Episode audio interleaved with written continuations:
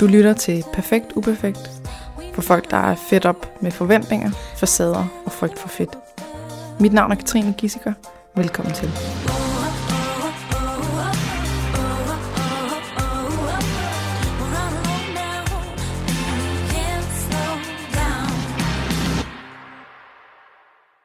Velkommen til min podcast, Amalie Lindegaard. Tak skal Oh du my have. god. Jeg sagde ikke noget forkert. Nej, Fedt. Tak fordi du ville øh, komme ind og tage en snak med mig. selvfølgelig. Der, hvis nu man ikke lige øh, har set øh, 29 mm. eller 30 eller 31, som er sådan nogle serier, Mm. øh, så ved man måske ikke lige, hvem du er. Mm. Men mindre man har set nogle andre film. Så kan du ikke lige starte med at fortælle sådan, hvor kunne man have set dig henne, og hvem er du, hvad laver du, Ja, hvad er du for en? ja.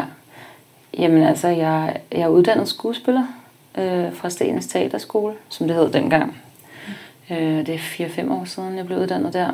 Og inden det, måske kan nogen huske en film, der hedder Supervoksen, som jeg lavede, da jeg var 15. Så det er altså snart 15 år siden. Damn. Ja. Øhm, og så gik jeg i gymnasiet og alt sådan noget. Jeg var jo ikke så gammel. Og så øh, har jeg lavet... Øh, det seneste var så, som jeg sådan, tror folk har set måske, det er så 29, 30, 31. Mm. Som er de her tre blokke, eller sæsoner, af en serie om 30-årskrisen. Øhm, så inden da lavede jeg en film, der hed Charmøren. Mm-hmm. Øh, og øh, nogle andre ting, som jeg ikke lige kan huske lige nu. Du har også optrådt i et eller andet, hvor du... Er det badehotellet, eller et eller andet af de der... Nej, men jeg Som har også, er. jeg er er sygeplejerskeskolen lavede jeg, måske Ja, ja, det er det, du tænker Det, på. er- det er så... Og så har jeg været på teater, øh, og, sådan, og så har jeg været på barsel, fordi jeg har en datter. Mm. Øh, så det er sådan det, jeg har lavet efter, jeg kom ud på skolen, fra skolen. Mm. Øhm, ja, så jeg er skuespiller. Så er du skuespiller, og ja. Ja. den der teater, Ja. statens... Øh, Statens, teater, nej, Statens, Statens Teaterskole, som Teaterskole. hedder, i dag hedder den Den Danske Scenekunstskole, tror jeg nok. den Er det, er det den der, er det skuespillerskolen? Det altså, der, som alle snakker om, øhm, at det er for find- svært at komme ind. Ja, det er den. Altså, der, der findes tre skuespilskoler i Danmark. En i Aarhus, en i Odense og en i København. Og det er en del af samme institution. Mm. Det er den samme skole. Det er, det er rigtig svært at komme ind, fordi der er så mange, der søger det, og der er så få pladser. Mm. Øhm, så det, det er den. Og det er jo sådan noget, hvad, en til hvor mange? jeg Du tror, må godt blære dig lidt. Du må godt sige, hvad nåleøjet var. at da jeg kom ind... 1000 mennesker, der ansøgte. Nej, det var, det var der ikke. valg. Der var 1300, tror jeg, da jeg søgte ind. Og vi er otte, der kommer ind. Fire piger, Det fire er fandme også et øh, nåleøje. Ja, og det er jo det, der er, og det er jo det, der er så komisk, fordi at øhm, det er virkelig svært at komme ind på de her skoler, men det er faktisk endnu sværere, når du kommer ud og får lov til at leve af det, fordi der er så få jobs i Danmark til skuespillere. Ja. Øhm, så det er godt, der ikke er flere, der kommer ind, kan man sige. Ja. Men det er også sådan lidt, ja, det er bare, det, det er et hårdt erhverv på den måde. Altså, der er ikke, jobsene hænger ikke på træerne. Nej. Og det tror jeg, jeg, jeg tror alle har hørt om det der med, det at være skuespiller, det er fucking hårdt. Eller at være danser, eller at være... Præcis, at være altså, kreativ, Noget ikke? Og være, være, øh, ja, at være kreativ, hvor der ikke er så mange penge i det, man laver, og der ikke er så, så mange jobs. Øh, I hvert fald i sådan et lille land som Danmark. Mm. Der er ikke sådan, der er ikke jobs til os alle sammen. Så man må Nej. på en eller anden måde prøve at navigere i det alligevel. Ja. Ja. Hvordan kom du med ind i uh, 29, som er lavet af Julie Rudbæk, der også har været inde i Præcis. podcasten tidligere? Ja, og der, den kan man lede efter ved, at øh, den hedder Spørn Voksen, tror jeg. Ja, ja. ja. Og Jesper Ole, som... Og Jesper Jeg Ole. kender også. Ja, kender du også Jesper Ja. Ole? Ja, og Jesper Suslak, som Ja. er Julies Ja, undskyld, partner. Ja. du snakker noget om den Jesper. Ja. Ja.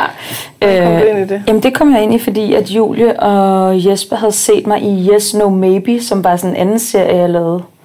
En, jeg lavede et afsnit af den, hvor at jeg spillede sådan en feminist, Mm. øh, som var helt sådan feminist på den meget overdrevet øh, Det er det, man kalder en feminazi. Eller? Jeg ved ikke, hvad man kalder det. Altså for at være helt ærlig, jeg, øh, jeg så det komiske i rollen og sagde ja til at lave den. Og det blev faktisk ret sjovt, fordi det er altid sjovt at spille sådan nogle roller, som går, går til kanten. Mm. Og det er sådan en rolle, hvor hun, hun, hun er bare vildt irriterende. Mm. Men du spiller en irriterende feminist. ja, Okay. ja. Nå, så så det de så det det, der, ja. ja. Og så, hvad hedder det, og så ringede de og spurgte, om øh, jeg ikke ville komme ind til en snak. Og der havde jeg lige født mit barn. okay. Og så sagde, det første Julie sagde, det var, øh, jamen vi vil lave en serie om det der med, alle bare får børn for tiden, og åh, det ene og det andet, og det er bare det der med, at man bliver 30 og sådan noget, og jeg stod bare, havde lige født, og jeg tænkte bare, hun, hun vælger mig aldrig, fordi at jeg, jeg lige har fået et barn, mm. og så, men så fandt jeg jo så ud af, at det var ikke på den måde, det var ligesom bare hele den der problematik, man står i, i skæld, de skældsættende år omkring 30'erne, hvor at enten går man den vej, eller så går man nogle andre veje, og ligesom sådan, øh, det er en anden form for overgangsfase, som supervoksen var, den handlede jo meget om det der med at, at gå fra at være barn til at være teenager, ikke? eller være voksen. Så det her er lidt Ej, mere ved, alle, alle har set den der film på nær mig. Jeg kan bare huske det. Jeg kan supervoksen. huske Supervoksen. Det var sådan en... Den blev Stod- også var ret sådan- kult. Var I ikke tre, var ikke tre sådan halvnøgne Jo. piger i sådan et øh, lilla Præcis. øh, silke Silkelægen. et eller andet, og så var hun mørkhåret hende i midten. Mm. Og alle havde bare været inde og set den i biografen, og det måtte jeg bare ikke. Hvorfor måtte du Ellers det? så var jeg ikke, eller du ved, så fik vi det ikke gjort, eller Nej. Et eller andet, ikke? Jeg, jeg føler, den mangler. Jamen, du, liv. du må, du må Jeg se må den. og se den. Altså det, der var sådan øh, skældsættende ved den, det var også, den handlede faktisk om tre overklassepiger. Altså hvor der var en tendens i den tid til Råzone og Bagland og alle de der film, som var... Stefan Leon, Præcis. som også har været inde i Ja, præcis. Øhm, øh, hvor det, de skildrede meget på det tidspunkt, øh, altså sådan, øh, dem, der havde det lidt sådan, altså unge, der havde kom, Udsatte, ja, unge ja. udsatte, der kom fra nogle lidt andre kår, hvor denne her, den tog udgangspunkt i sådan nogle hellerup piger. Mm. Det var, det var pre til 2900 Happiness. Ja, mås- ja, ja, ja, ja, men det segment. Meget, meget tidligere. Ja, Ja. okay. Så det var det, det, den Ja. posh-del. Ja, og, Ja. Det, og så var den bare lavet, så er Supervoksen lavet på sådan en måde, så den er meget sådan øhm, musikvideoagtig. Altså mm. visuelt ret flot. Og sådan meget øh, over the top nogle gange. Ja. Ja. Og, og det, det er jo før, du har gået på. Det var jo, da jeg var 15 år. 15 år. 15 år. Og hvordan kom du ind i det? Jeg så, min veninde Camilla sagde til mig, at der var et opslag, og så søgte jeg. Sådan audition? Ja, eller? og jeg kom to uger for sent til at søge det der, men så sagde de, at du må godt lige komme ind. Nå okay, og så kom jeg ind, og så hvad hedder det, gik jeg bare videre, videre, videre, videre, videre. Og så endte du med at være den, de skulle bruge. Og så gik jeg i første G, og så sad jeg i en samfundsfagstime, og så ringede de og sagde, vil du lave den? Og så sagde jeg, ja, det vil jeg da gerne. Og så gik alt det der i gang med, hvordan kommer man ud af skolen, og var være væk i tre måneder, når man er så ung, og så skulle man have lektietutor, hvad hedder det, tutor, hjælp, lektiehjælp på sæt og sådan noget. På sæt? Ja, på sættet, når man optog. Øh, Okay. Altså det vil sige, at fordi at jeg gik jo, jeg, mine Så forældre du skulle gik, lave lektier, mens du sad... Mens jeg så optog film. lige, og så satte du dig lige og lavede lektier. Ja, Okay. ja. Det lyder pres. Det var også øh, en vild tid. Ja. Ja. Og var det der, du ligesom tænkte, this is the way for me? Ej, du kommer måske til at grine af mig, men jeg, jeg havde faktisk en oplevelse, da jeg var... Jeg tror, jeg har gået i 3. klasse eller sådan noget, hvor jeg mm. så øhm, filmen øhm, øhm, øh, den med øh, Stine Stengade og Mads Mikkelsen. Øhm, Elsker dig for evigt, hedder mm. det. Øhm, hvor jeg bare tænkte med mig selv, da jeg så den, at øh, jamen det, det var jo det, jeg skulle. Mm. Og det var sådan en voksen historie jo. Jeg ved ikke, hvad har der bare skete. set et eller andet i den. Jeg har set et eller andet og tænkt, nå, det er det, jeg skal. Mm. Og så har jeg glemt det igen. Okay. Ja. Men Og det er så- sådan det første, jeg Og gjorde. hvornår søgte du ind på skuespillerskolen? Så, nå, men så kom jeg så i gymnasiet, så færdiggjorde jeg gymnasiet, og så tog jeg til New York, da jeg var 18, og gik på skuespillerkursus. Okay. Så lige nogle år efter? Ja, jamen, nej, men så gik jeg på det der kursus i New York, hvor jeg var sådan, jamen nu vil jeg gerne prøve at, at lige sådan forfølge det der med at lave skuespil, fordi nu havde jeg lavet den der film, der hed Supervoksen, og så ville jeg gerne prøve at komme lidt ud, og jeg var også meget sådan, jeg ville gerne ud og se verden, og der var bare fart på mig, og ud og, du ved, opleve det hele, og Mm. tog afsted som 18-årig, og endte med at sidde jo helt vildt meget alene, fordi jeg måtte ikke gå ud med de andre, jo, for jeg, jeg kunne jo ikke komme ind nogen steder, fordi jeg var være 18. 21 der. Jeg skulle være 21, og jeg var 18, ikke? Altså, jeg, mm. altså, jeg var jo ikke så gammel. Øhm, og det var ret vildt, synes jeg, at være 18 år og bo alene tre måneder i New York, og bare være på egen hånd. Øhm, det var en ret hård tur for mig. Altså, der var jeg virkelig sådan, dusch. Ja. Øh, følte mig virkelig alene, og begyndte ikke at kunne sove om natten, fordi at New York var sådan en ulmende by, der ligesom stod sådan, jeg var bare utryg. Altså, ja. jeg var for lille i virkeligheden til at gøre det. Og man synes selv, at man er stor, ikke? Man synes altså, jo selv, man var så Jeg er jo 18 stor. år, jeg er jo blevet voksen. Mm. Og så sidder man 10 år efter og tænker, ej, jeg var et barn. Ja, og jeg hang jo ud med nogen, der var 35, og de var jo rigtig søde, og synes jo også, at jeg var sød og sådan noget, tror jeg da, men, men jeg var også bare 18 år, og jeg kunne aldrig gå med ud. Jeg kunne jo ikke sidde, altså lige så snart vi sad på en restaurant om aftenen, så var de spiste jo ude hver aften, så var det jo sådan, når må jeg se noget ID, sådan, nej, og så måtte jeg jo gå hjem, og så boede jeg på den nonnekloster. Okay, what? ja. der var lige et twist til historien. Ja. Et nonnekloster. Jeg boede på den nonnekloster i, på Upper East Side i New York, og hvad hedder det, måtte heller ikke have nogen på besøg på mit værelse, fordi man måtte ikke, man måtte godt have piger med, men kun piger, der boede i selve det der residency. Fordi ellers... Det ved det jeg ikke. ikke? Jeg Eller ved hvad? det ikke. Hvad er det, de er bange for? Jeg ved det ikke. Altså, det var bare en regel, du ved. De skulle bare holde styr på, hvem der kom ind og hvem der kom ud, og du ved, sådan noget. Så jeg Okay. var bare sådan, jeg følte mig bare helt vildt alene, tror jeg, i Ja. New York. Men Om det hjælper den nonnekloster jo nok også lige til. Ja, men det var så Du det må eneste, jeg få havde råd besøg. til. Nej, jeg måtte ikke få besøg, og det var bare så underligt. Men så, ja, men jeg ved ikke, det var en ret underlig oplevelse, men det var fordi, jeg havde fundet det der. Jeg tror måske også, det var mine forældre, der havde været sådan, øhm, om det er godt, du skal bo på den nonnekloster, nu når du skal være alene i New York i tre måneder. Altså så følte de måske, at der var nogen, der holdt lidt øje med mig, eller det ved jeg ikke. Åh, som pseudoforældre. Ja, eller jeg ved ikke, hvad... Så er der nogen, du kan spørge om hjælp. Ja, sådan nogen, der ligesom ved, om du bor her og holder øje med en på en eller anden måde, eller det ved jeg ikke. Mm. Det blev bare super mærkeligt, og det var sådan noget, hvor de vækkede en over en højtaler hver morgen og sådan noget. Ej, Ja, så sådan noget, søster Ellen, nu, øh, nu kommer søster Ellen og banker på og sådan noget. Ej, det var virkelig, virkelig underligt. morgen? Ja. Og jeg fik, jeg fik veninder der på det der kloster der, som var, jeg fik en pige, en veninde, der var 35, der hed Mary. Og Mary, hun havde aldrig kysset en fyr, hun havde aldrig haft sex, og hun ville også gerne være hun var simpelthen nonne. hun var, når man, hun var nærmest. bare, nej, hun var bare very Christian. Okay. Var sådan, ikke før ægteskab. Ikke engang kys før ægteskab. Nej, og sådan, hvor at jeg kan huske, at jeg kom jo fra Danmark, og hele den der sådan, gymnasietid, hvor alle jo bare, Alle knaller alle. alle knælder alle, og mm. drukkulturen i Danmark, og så sidder jeg med den her Mary på 35, som er sådan, spørger mig om oplevelser med at kysse på en.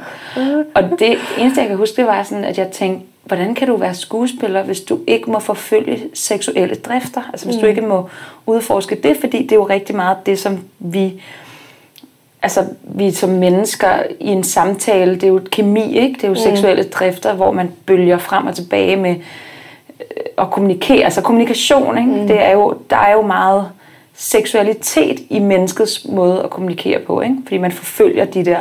Så var nonnen også skuespiller? Ja, hun ville også være skuespiller. Hun søgte ligesom de samme kurser og var til castings og auditions og alle sådan nogle ting, men hun havde ligesom ikke noget, hun kunne ligesom ikke lave en scene, hvor hun kunne, skulle kysse med en eller noget. Nej, det måtte hun ikke. Det måtte hun jo ikke. Det Nej. kunne hun jo ikke. Nå, det var et sidespor. Men, øh, Ej, men vi elsker sidespor her. Men i hvert fald var jeg i New York, og det var, øh, det var en ret hård tur. Jeg blev ret ensom, og hvad hedder det, endte faktisk med at øh, ringe til min mor og spørge, om, jeg ikke, om de ikke ville betale en billet før tid og flyve mig hjem. Så det var sådan lidt en fail på en eller anden måde. Det var sådan en, okay, I didn't make it. okay. Eller sådan, du ved, der var de der historier om nogen, der tog til USA, og så blev de der, fordi at de havde fået sådan et netværk, og havde fået nogle ting op at køre. Og jeg kom ligesom bare hjem, og var bare sådan, Og kunne ikke klare det. kunne ikke Du klare kunne, det. du kunne ikke klare hele turen. Nej. Det var stadig tre måneder. Det var stadig tre, men jeg tror, jeg endte med at være der i to og en halv måned. To uger før, der Ja, tog jeg okay. hjem. Ja. To og en halv måned. Ja. Ej, jeg ville skide grønne grise. Ja. I New York af alle steder. ja. På nonnekloster. Ja, på nonneklosser. Ja, men de var, Altså, det var bare sådan virkelig, Ja. ja. næsten som en film. ja, men det var sgu Så også lidt underligt. afsted som ja, så 18-årig tog hun afsted gymnasiet. og bor på et fucking Så blev nonnekloster. venner med Mary, Ja. ja. 35, Ja. som bare aldrig har prøvet noget. Ja, og jeg fik simpelthen så mange venner, øh, som var lidt indre missionske. Ja. Det var ret specielt. Der, dit ender vel også på klosteret af en eller anden grund? Eller? Ja, ja. Og Og de var deler værdierne, eller... Ja, ja. Jeg ved ikke så meget om nonner. Nej, det ved jeg faktisk heller ikke. Nærmest kun, at de ikke må have sex. Ja, Det præcis. sådan. Ja. Det er omkring det. Men der, der mødte jeg så på det her kursus, mødte jeg så en skuespiller, øh, der hed Mads Julemand, som sagde, øh, "Nå, men hvis du vil være skuespiller, så skal du søge ind på teaterskolerne i Danmark. Og jeg sagde, nej, jeg skal ikke. Og, sådan, og det, det var lidt en tendens, jeg havde på det tidspunkt med at øh, beskytte mig selv på den måde, at jeg sagde, ej, det, det skal jeg ikke. At du ved, øh, hvis man, hvis man afslag, gerne, eller hvad? Ja, mm. hvis man gerne vil noget, men man ikke tør gå efter det, så er det nemmere ikke at gå efter det, og så bare være sådan, jamen de ringede, og så spurgte de, om jeg ville lave en film, og så sagde jeg ja. Mm. Hvor at det er meget hårdere at sige, okay, nu begynder jeg at læse hos en, og nu begynder jeg at sætte mig ind i Nu tekster, og nu går jeg all in, og nu står jeg til den prøve, og jeg sparker røv, og jeg går ud, og jeg har det så ubehageligt, fordi det er så svært at gøre det her med viden om, at du kommer sgu nok ikke ind. Paul, der, er- der er 8 ud af 1300. Præcis. Der er vel, altså, Ja, du kunne lige så godt være en af de 8. ja. Ja, okay.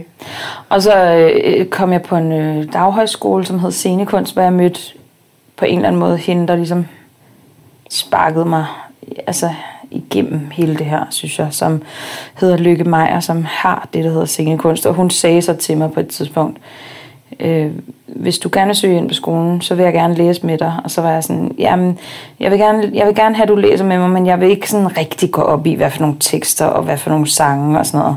Mm. Og så kiggede hun bare på mig, og så sagde hun, enten gør du det, og så gør du det helt, og ellers gør du det ikke. Så bliver det i hvert fald ikke med mig.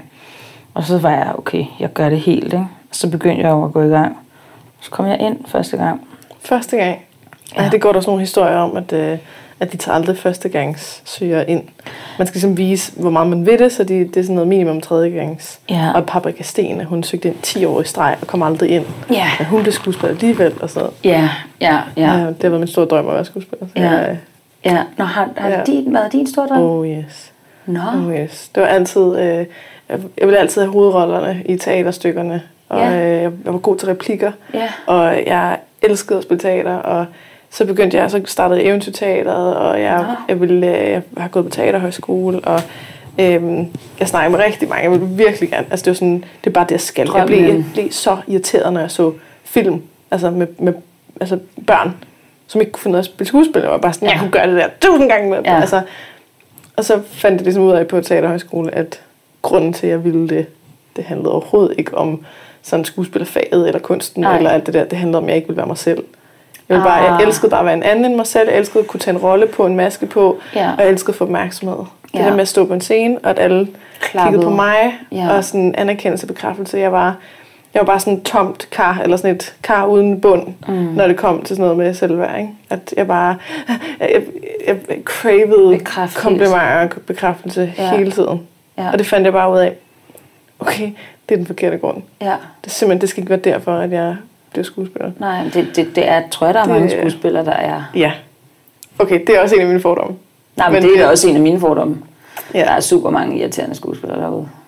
Ja, men nu har jeg også været på teaterhøjskole, ikke? og t- altså, der var fandme mange af dem, som mm, bare gerne ville være skuespiller, bare, bare gerne ville være på film, Ja, for at være på film. ja, Eller sådan, ja, bare for at blive enten kendt eller anerkendt, ja. eller ja. noget den dur. Det, der er det sjove ved det der, at øh, ja, jeg, jeg har faktisk, øh, altså jeg har ingen af mine allertætteste venner er skuespillere. Mm. Altså alle mine allertætteste venner, de laver noget andet. Mm. Øhm, jeg har kollegaer, og jeg har også venner i faget. Det er ikke fordi, at jeg ikke kan lide skuespillere. Jeg holder rigtig meget af rigtig mange skuespillere. Men der er en, øhm, der er sådan en, nu skal jeg passe på, hvad jeg siger. Men der er sådan en meget sådan øh, selv usikkerhed er det mm. i virkeligheden jo. Som jeg simpelthen også synes er, jeg har den jo selv. Mm. Jeg har den selv. Jeg er slet ikke heldig. Fordi jeg er jo selv skide usikker på mig selv og faget og sådan noget. Men det er fandme også, fordi det er et fag, hvor du hele tiden bliver bedømt. Du går hele tiden til ja. eksamen, og så hvorfor skulle man så ikke blive usikker? Altså. Ja. Men det er enormt irriterende at være omkring folk, som er så usikre på dem selv. Mm. Og hele tiden higer efter komplimenter. Ja. Det er enormt øh, irriterende, synes jeg. Ja. Men det ligger jo også et eller andet man kan sige, pres. Altså, vi, vi ved jo alle sammen godt, lad os sige det som det er, ikke? vi ved alle sammen godt, at de der mennesker, som bare hviler i sig selv, og bare har det for fedt med, med hvem de er, de, dem bliver vi tiltrykket af. Ikke? Mm. Vi, vi er sådan, uh, ej, det er spændende, og der er ikke noget på spil, og nu skal jeg ikke til at være øh, mor, eller øh, kæreste, eller øh, bekræftelse, eller veninde, eller sådan, jeg, skal, jeg, jeg er der ikke, at det behov, øh, at der skal være nogen. Mm. Kan, du, kan du ikke fortælle mig så godt ud? Og, ej, jeg ser ikke tyk ud. Den nej, nej, du ser ikke tyk ud, mm. den der kjole. Og sådan, øh, ikke? Ja. Der er ligesom, der er ikke så stort et arbejde i det. Man kan, man kan bare nærme sig personen, og øh, sådan hægte sig lidt på, ja. og gå til og fra. Og den her person har det bare for vildt uden og med. Ja, sådan, og det er bare... også bare det, folk, som har sådan en grundro. Ja. Det er jo bare sådan så dragende. Det er så lækkert. Det er jo så dragende. Og det har jeg altid tænkt, det var, ja. ej, hvor gad jeg godt være en af dem. Ja. Altså, jeg har altid været hende der, sådan, øh, jeg vil bare gerne have opmærksomhed, og jeg vil bare gerne, altså sådan, jeg har været ja. sammen med virkelig mange fyre, og okay. jeg tror ikke, det handlede om, at jeg egentlig synes, de var interessante. Jeg tror, det handlede om ren og skær det der med, ej, der er en, der vimmer. Ja. Ej, for hvor fedt. Og hvis nu, at jeg har sex med ham, så kan det være, at han kan lide mig endnu mere. Yeah. Eller det kan være, at han så rent synes, jeg er noget værd. Yeah. Eller sådan, han kan bruge mig til et eller andet. Ikke? Yeah. Jeg synes, det er syge tanker, man har om sig selv. Nej, men det, jeg synes i, i, virkeligheden, så tror jeg, at alle mennesker har den der side. Altså, den der, altså hvis man går ned i, altså i teater og i film og i skuespil, mm. hvis vi tager det som udgangspunkt, så alle konflikter handler om, at man gerne vil elskes. Altså, mm. Det er altid målet for karakteren. Mm. Øhm, og sådan er det også med mennesker jo. Mm. Alle gør jo alt for at blive elsket, eller sådan. Det er jo sådan grundstenen mm. i, eller sådan, så har vi bare forskellige strategier til at gøre det. Mm. Altså, nogle arbejder, så de ikke kan kigge ud af deres øjne mere, fordi så får de et kick af, at de er noget værd. Der er nogen, der ja. har brug for dig. Der er nogen, der står ja. og ringer. Der er nogen, der, der er, jeg skal lige til det møde, jeg skal til det møde, fordi så er man vigtig. vigtig. Ja. Og der er nogen, der får fem børn og er mor med kæmpe Stor M, og ja. ikke har andet, og bare er noget i kraft af, at hun er noget for dem. Og mm. du ved, man finder jo alle mulige veje, synes jeg. Generelt sådan noget præstation. Ja. At det, at det ikke er mig, der har værdi i mig selv. Jeg Nej. skal handle mig frem til den, jeg skal gøre. Og det, ja. det er jo også med udseende. Ja. Altså der er jo alt, alt sådan noget med at stille op i sådan nogle konkurrencer med bikini fitness og så videre. Ja. Og, øh, eller sådan at have meget være sådan den der nye sundhedspersona, mm. som øh, skal kun fortælle om alt det sunde, jeg gør, og vise, øh, hvor sund, øh, altså hvor flad mave jeg har, og hvor stærk jeg er blevet, og alt sådan noget. Mm. Der er, og jeg er helt sikker, at nu skal lige gøre det helt klart, at vi dømmer ikke øh, dem, der er sådan, og vi er det selv, og så videre. Og der kan helt sikkert også være nogen, som gør det af andre grunde, yeah. selvfølgelig. Men det er jo sådan ret, ret klassisk ting, at man føler, at mine præstationer giver mig værdi, Ja. Og dermed så ligger man identitet i at være chefen, eller i at være øh, moren, eller i at være hende der, der altid tager sig andre, ja. eller øh, hende der, der... Øh, Men det er også det, jeg vil gøre klart, at jeg, nu har jeg lige siddet og svinet skuespillere til. Det kan jeg jo på ingen måde tillade mig på den måde, øh, fordi det heller ikke er rigtigt. Men det, jeg bare vil sige med det, der er, at grunden til, at jeg synes, det er så svært at omgås dem, det er jo, fordi jeg er det selv. Mm. Og det er jo, fordi jeg har den samme usikkerhed selv, ja. at jeg bliver så, så irriteret, irriteret på øh, dem. Hvor er det irriterende at se sig selv i andre. Det er det, og det er jo bare det. Ikke? Altså det så det er jo kun fordi, man har det selv, at man ja. på en eller anden måde bliver provokeret af, sådan, kan du ikke bare hvile dig ja. selv, hvor at det er sådan... Får du slappe af? Altså, ja. du, det er så det er så fucking kikset, at du er usikker, og, ja. sådan, og så sidder man selv og bare, ja. hvad, hvad hvis de synes, at det, det ikke var godt nok, det jeg sagde? Åh, oh, ja. det er mig selv, jeg hedder her. Ja. Åh, oh, for helvede. Ja. Til gengæld har jeg oplevet her, efter jeg er blevet lidt ældre, at jeg synes meget, at jeg går sådan ind og ud af perioder med det. Der er nogle perioder, hvor jeg virkelig føler, at jeg er stærk nok mm. til at være... For eksempel, for eksempel lige nu, mm. der føler jeg mig rimelig meget i ro til at sidde og sige, jeg er selv skide usikker, derfor kan jeg godt klandre andre for at være det. Forstår du, hvad jeg mener? Hvor at i andre perioder, så kan man komme til at være faktisk så usikker, at man At kun kan, kan snakke om så kan man ikke sige, at man selv er det, så kan man kun sige, at alle skuespillere er super irriterende. Ja. Og så sluttede bare jeg så den der. usikre, altså bare sådan, Ja. get a life, eller Ja. øh, tro dig selv, eller du ved, ja. Ja, hvor at sådan, Yes. jeg synes meget, jeg, sådan, jeg floater ind og ud af, Ja. og på en eller anden måde have den styrke til at kunne vide, at jeg, okay, du, er, du har selv sindssygt mange fejl, og det er derfor, du bliver så usikker og provokeret af andre, mm. og så til, at, at ja, det er omvendt, ikke? Mm. Det synes jeg er sådan meget, det tænker jeg Det, faktisk ret men det er meget over. voksen, det der med at kunne tage ansvar for, okay, hvad fanden er det? Jeg er så bange for, at folk finder ud af. Altså, Ja. hvad er det for nogle usikkerheder? Det rammer mig, når andre er usikre. Ja. Og Jeg, kan sådan, jeg kan genkende rigtig mange ting, når jeg, øh, når, når jeg møder folk, jeg synes er irriterende, Ja, så ændrer jeg adfærd efterfølgende. ja, Fordi det, det, der var irriterende, det er, at de gør det samme som mig. ja, Jeg synes, det er sygt irriterende, når folk de, øh, øh, sådan, for eksempel skriver ud og sådan, ej, jeg er bare jeg er så taknemmelig for alt muligt. Nå, på Facebook og det og er sådan noget. præcis det, jeg selv gør. Ikke? Nå, okay, Og ja. så, er sådan, "Nå, men så, så stopper at gøre det, fordi det kan jeg nu godt se er irriterende. Ja. Og det er overhovedet ikke irriterende, man skal bare gøre det. Altså, Ja, det ja, er ja. fantastisk, gør det. Men også noget med at blære med et eller andet, eller fortælle. Altså sådan, for eksempel, ja, godt eksempel. Øh, jeg klapper lige mig selv. At fortælle, øh, dele en besked, man har fået fra folk, hvor der står et eller andet sødt. ja. Hvor de skriver, okay, for har det været et fedt foredrag, eller Ja. øh, ej, du, det, du har virkelig gjort noget Ja. godt for mig, eller nu kan jeg pludselig det her, takket Mhm. være dig. Sådan noget, det kan jeg godt lide at dele, Ja. for ligesom at, at vise, at der er nogen, der kan bruge det på den her måde, Mhm. og jeg kan godt lide at, øh, sådan, at skrive, ej, okay, for det, det, det betyder så meget for mig, der kommer Ja. de der beskeder, fordi der kommer også alle de dårlige beskeder, og jeg bliver mm. pisket af det, og det er bare så rart, at det bliver opvaret lidt, ikke? Mm. Jeg hader, når andre gør det. Mm. Jeg synes simpelthen det der med at læse Hvad er det, du en hader besked, ved det? Hvad hader du ved det? Jamen, det der, det er sådan noget jantelovs pis, ikke?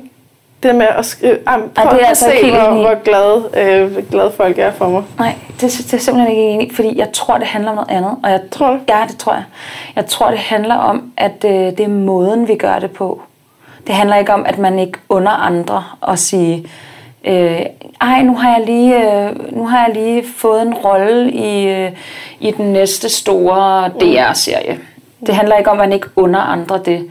Det handler om, øh, hvordan man kommunikerer det ud at jeg, jeg synes, der er, noget, der er noget ved de sociale medier og den der måde, vi har tilgang til at sprøjte øh, selektivt. Altså ligesom, jeg kan gøre det sådan her. Jeg kan prøve at skære det ud i en kasse.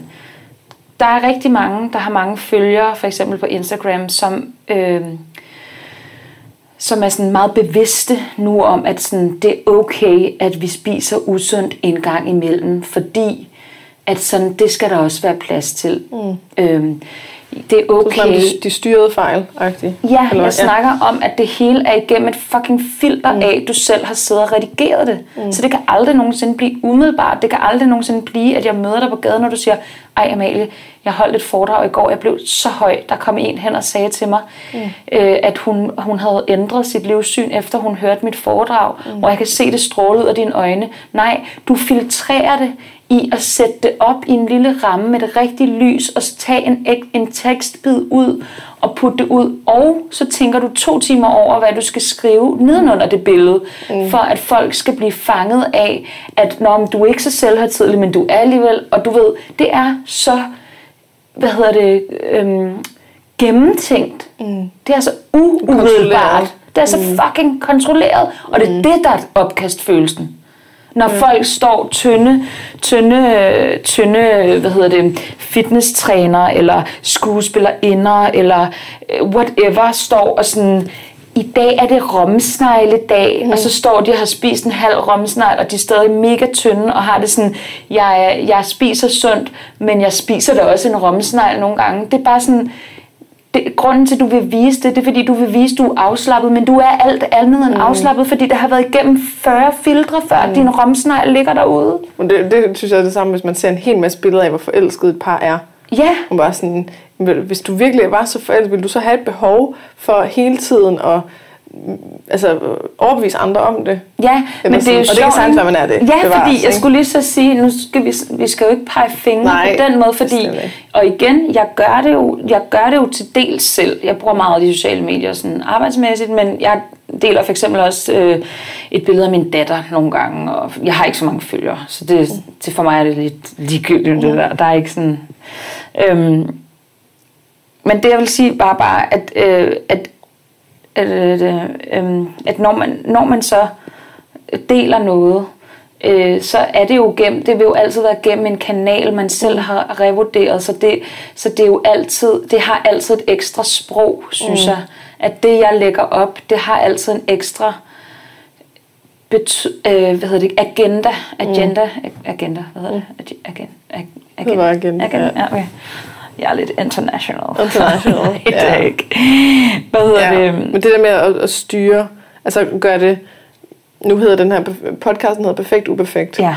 Og det øh, betyder i sin grundsten den der med, at man at det er alle de der mærkelige skæve sider, man har. Ja. Og øh, lige præcis den der fucking mave, man har. Og lige præcis Ja. øh, det der med, at man øh, gør underlige ting, og man har nogle mærkelige tanker. Altså, sådan, det, det er alt det, der gør dig til dig, og det, det er præcis, som det skal være. Altså, det er sådan grundtanken i det, ikke? Jo. Men det kan, det kan også godt misforstås som, at du skal være uperfekt på den perfekte måde, ikke? Altså, du, Jo. skal ligesom, du må ikke vise ud, at du bare altså, Men det er fordi, er fucking klam i dag. Du skal vise, at du er en lille smule klam. Ja, og så Altså- altså. synes jeg også, der er noget ved det, og det er faktisk enormt svært for mig at sætte ord på, fordi mm. jeg, har, jeg har faktisk ret svært ved at finde ud af, hvad det er, det egentlig handler om, at jeg bliver så provokeret af. Men det er, fordi der er også kommet en trend i det der med, øh, altså nu sidder vi jo her og laver en, en podcast, som hedder Perfekt Uperfekt. Mm. Øh, og grundstenen, grundtanken ved, at man deler øh, ud af nogle ting, man har synes var svære, fordi så andre, som jeg også sagde til dig, før vi lavede det her aftale om den her interview, at når jeg har det dårligt, så hører jeg selv podcast, og der kan jeg godt få en bedre dag, hvis jeg hører nogen, som jeg rent faktisk kan spejle mig mm. i. Og det synes jeg jo er en kæmpe gave, så der er, jo, der er jo ikke noget dårligt eller fordømmende over, at man deler ud af de svære ting. Det, som jeg bare synes, at vi er for dårlige til at være bevidste om, det er, at det altid er igennem et filter. Mm. Og nu vil jeg så også bare sige, jeg synes altså også, at jeg kender til dels mange, som kommer ud med mange af de ting, sådan med, at Nå, nu, jeg, nu har jeg fået det, nu har jeg det dårligt med det og det og det. Øh, hvis jeg skal være konkret, så er det sådan, øh, øh, altså nogen, jeg, jeg læser ikke blogs og sådan noget, men der, men der, der er nogle blogger, som nogle gange synes jeg, øhm, kommer med sådan nogle statements, statements som er sådan, øh, øh, jeg har det svært med min øh, vægt, eller sådan noget. Øhm, men så har jeg bare mødt nogle af dem, og lige meget hvor meget de ligesom claimer, at de har det svært med det, og at nu skal man finde ro i sig selv, og det ene og det andet, og man skal elske sig selv og sådan noget, så fornemmer jeg ikke, at de elsker sig selv mere. Mm. Forstår du, hvad jeg mener? Mm. Så når du møder dem i virkeligheden, Ja, og når jeg Ja. læser om de ting, det er som om, de rykker sig ikke. Altså, der er ikke... Øh, og det er det, jeg bliver lidt ked af, fordi jeg, så får jeg det sådan, hvor er det godt, at vi, at vi er blevet gode til at dele øhm, de dårlige ting, også fordi at de sociale medier er så præget af det her perfekte glansbillede, fordi det kommer hjem en filter af, hvordan vil jeg gerne fremstille mig selv. Mm. Men det går også den anden vej, når man så skal fremstille de dårlige sider, fordi det er stadig igennem et filter af dig selv. Mm. Det er Men, ikke, det, men der, der er også der er det problem, at når vi er vant til én ting, så skal vi ikke komme særlig langt væk fra det, før at folk de, at det er for langt væk. Altså sådan, hvis vi er vant til at se perfekte glansbilleder, ja. så hvis vi skal til at rykke noget sådan øh, kollektivt, eller hvad man skal kalde det, mm. sådan, øhm, så det at, at pludselig smække en øhm, meget kraftig, overvægtig kvinde op, fyldt med strækmærker, og øh, altså sådan, som sidder i rullestol eller et eller andet, mm. i en sports-BH, mm. som en reklame for en sports-BH. Mm. Det er for langt væk. Mm. Og det betyder ikke, det betyder ikke, at der er noget galt med at være meget overvægtig og øh, sidde i en rullestol osv. Mm. Men de fleste vil nok, altså sådan, uden selv at vælge det, men på en eller anden måde blive øh, sådan, øh, ej, hvad er det? det? Ej, sådan der, det kan man da ikke, eller det er for meget, eller det er for voldsomt, eller et eller andet. Ikke? Mm. Så der vil det hvis vi skal rykke noget, så, så, så er det vigtigt, at det også er et eller andet, som er tættere på, hvad vi er vant til. Og når vi så har vendt, sig til, vendt os til det, lad os sige, at det er en, øh, at H&M tager en eller anden gudsmuk model, men der er lige et enkelt lille strækmærke mm. på numsen. Mm. Så rykker det noget, fordi folk er sådan, wow, hov, må man godt have strækmærker? Mm. Og det, det, er jo, det er jo sådan den evige debat og sådan, øh, problemet i det, det er, så er der en masse, der sidder og siger, hold nu kæft, altså hun er stadig gudsmuk, og mm. altså hende der Ashley Graham, eller hvad hun hedder, hende der, hun er plus size øh, Nå, okay, model, ja. øh, super smuk, glat hud, stadig flad mave, alle formerne, de, de faste og sådan, men hun er ligesom sådan det her, altså nu, nu skal hun ligesom revolutionere branchen af, at, at der godt må være forskellige kroppe, mm. og sådan alle ser, ser meget op til hende, og hun får mange komplimenter for ligesom at bryde normerne. Mm. Hun er jo stadig fucking babe, ikke? Ja, ja. Men det kan stadig godt rykke noget. Ja, ja. Man bliver mere vant til, at der er lidt fors- mere forskellige krop, og så kan vi måske rykke endnu længere over i, at det er, Ja. de er endnu mere sådan Men det er også ekstreme. derfor, jeg starter med at sige, at jeg synes, det er svært at tale om det her, mm. fordi jeg faktisk ikke er helt sikker på, hvad det er, jeg gerne vil sige med det. Mm. Men det jeg, det, jeg, det, jeg tror, jeg, jeg fornemmer, det er bare, at jeg synes, det er et helt vildt svært sted, vores generation står med de her ting, fordi at de sociale medier, øh, hvad hedder det, både har noget helt vildt godt, men også har det her svære, svære filter, som er, at lige meget om du deler din nedtur, eller din optur, eller din hvad det er, så vil det altid være med en bagtanke, det vil altid være mm. gennem et filter, og det synes jeg faktisk er lidt uhyggeligt. Men, men sådan er mediet jo. Ja, ja, Altså, men du kan jo ikke, jeg siger også øh, bare, jeg synes, ikke, det, sådan et jeg synes ikke, det er op. ærligt. Eller sådan. Mm. Det er også fordi, at jeg tror måske nogle gange, så bliver jeg sådan meget... Jeg går ret meget op i ærlighed. Hvordan finder man ærligheden? Eller sådan, hvad er det ærlige? Det, det er også derfor, du sikkert har lavet en podcast med øh, Perfekt Uperfekt, fordi du også søger at få sandheden frem omkring, hvad det er, vi alle sammen går og kæmper med. Men hvor ærligt er det så, at vi sidder her i et rum og møder hinanden for første gang, mm. og har et bagtanke på, at der er nogle mennesker, der skal lytte til det her. Forstår du, hvad jeg mener? Det er sådan nogle ta- tvangstanker, jeg nogle gange får med sådan, hvornår er det, vi møder ærligheden? Mm. Hvor er ærligheden? Fordi vi vil altid være styret af rammer. Ja. Og at det er set fra en bestemt vinkel. Altså for eksempel et, en tv-serie. Hvis man laver en eller anden reality-tv-serie, eller en dokumentar, eller et eller andet, det vil stadig være, at man har valgt nogle bestemte klip Ja. ud, fra, ud Ja, frem for og sådan, andre. det kan og godt syge mig lidt nogle gange, at jeg bliver Ja. sådan, "Åh, hvor er det ærlige? Hvor er det ægte? Men det er fandme også ærgerligt, fordi med, med en podcast, ikke? Jo. så vi, vi vil... Altså lidt ligesom det, der sker med Paradise Hotel-deltagere. Ja, Når de kommer Ja. til at starte med, så er de meget opmærksomme på, at der er kamera overalt. Ikke? jo, jo, jo. Stille og roligt, så vender Nå, så de sig til, at kameraerne er der. Så den måde, de er på, bliver mere og mere...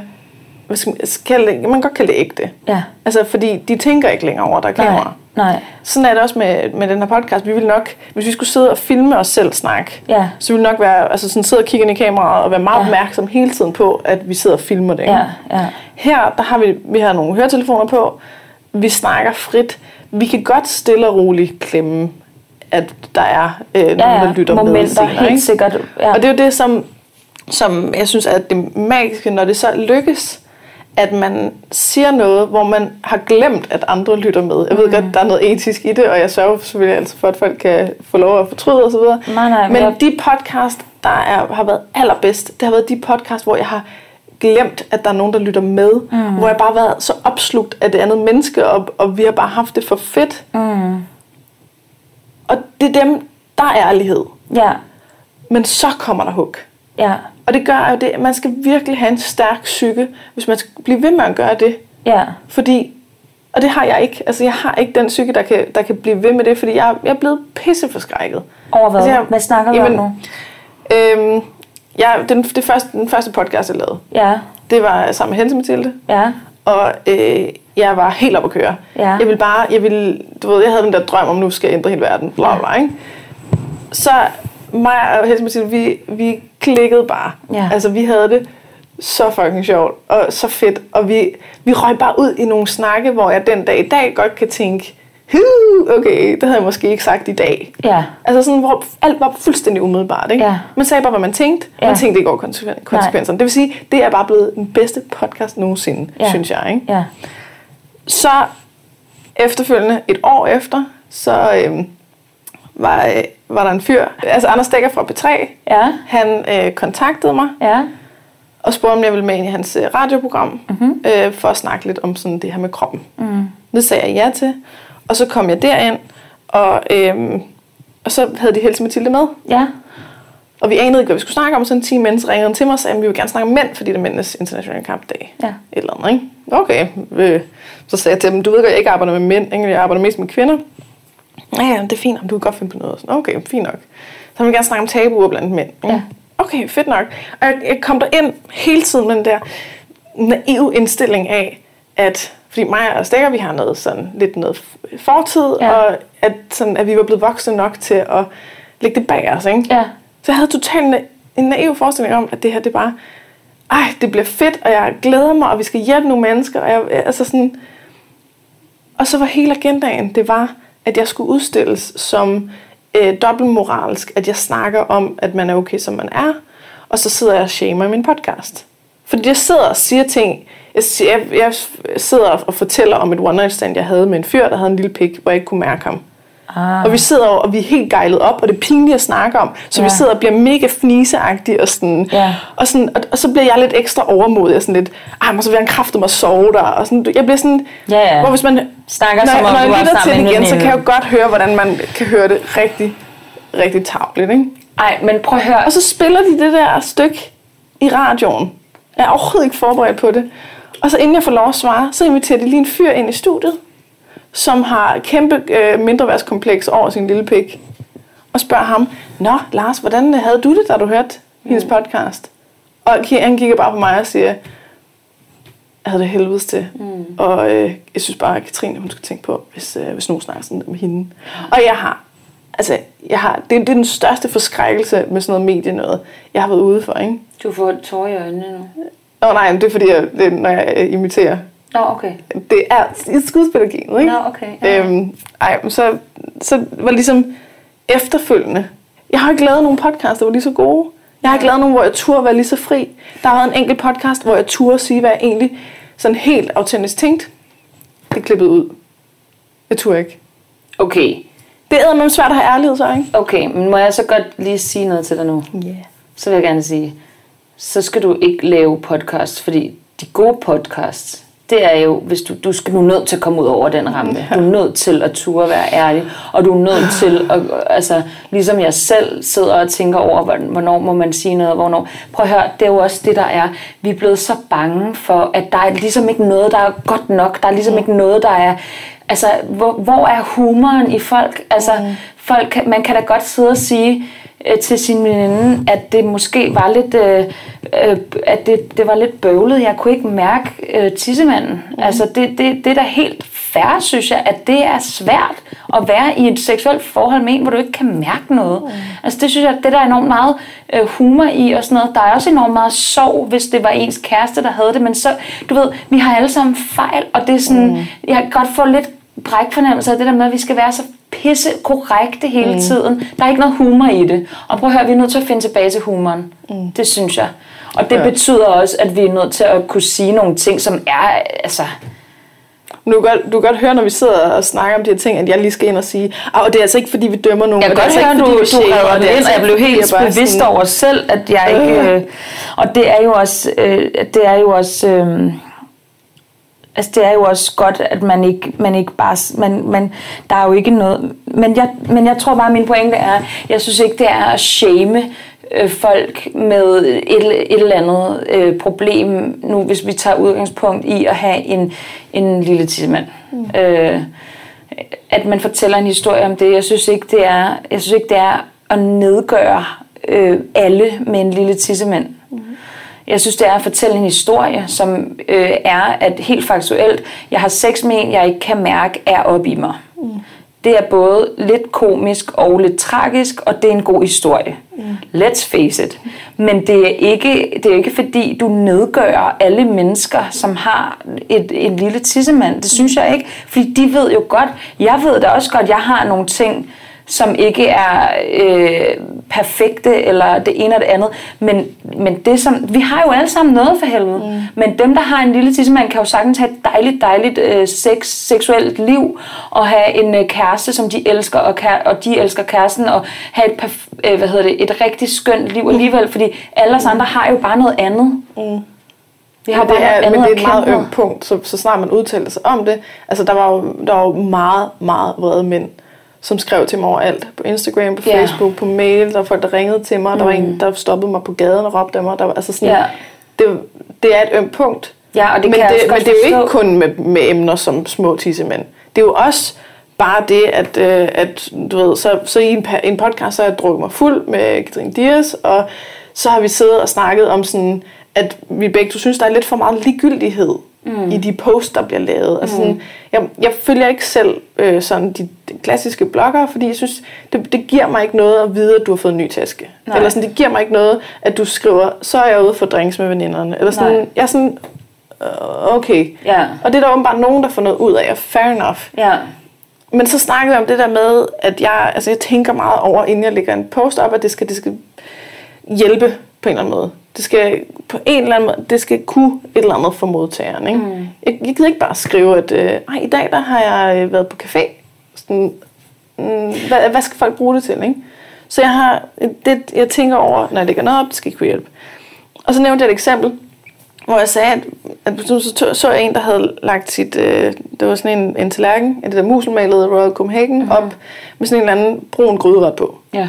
Og så skrev hun hashtag aftensmad. Ja. Og hvor jeg var sådan, det, det tog jeg som et eksempel på noget, jeg synes er ligegyldigt. Ja. Og det er der en, som, jeg har, jeg har en, en teori i hvert fald.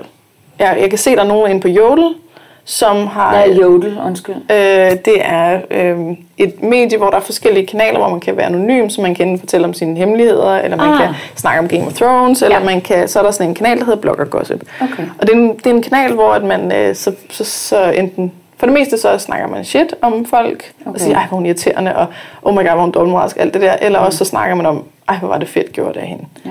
Og der har været, jeg har været øh, et stort emne derinde, fordi jeg selv bad om det. Jeg, jeg lavede en joke med, at man ligesom, øh, hallo, hvorfor blev jeg ikke mobbet derinde? Og så fik jeg, hvad jeg fortjente. Ja. Øhm, og der var en, der købte 18.000 følgere til mig.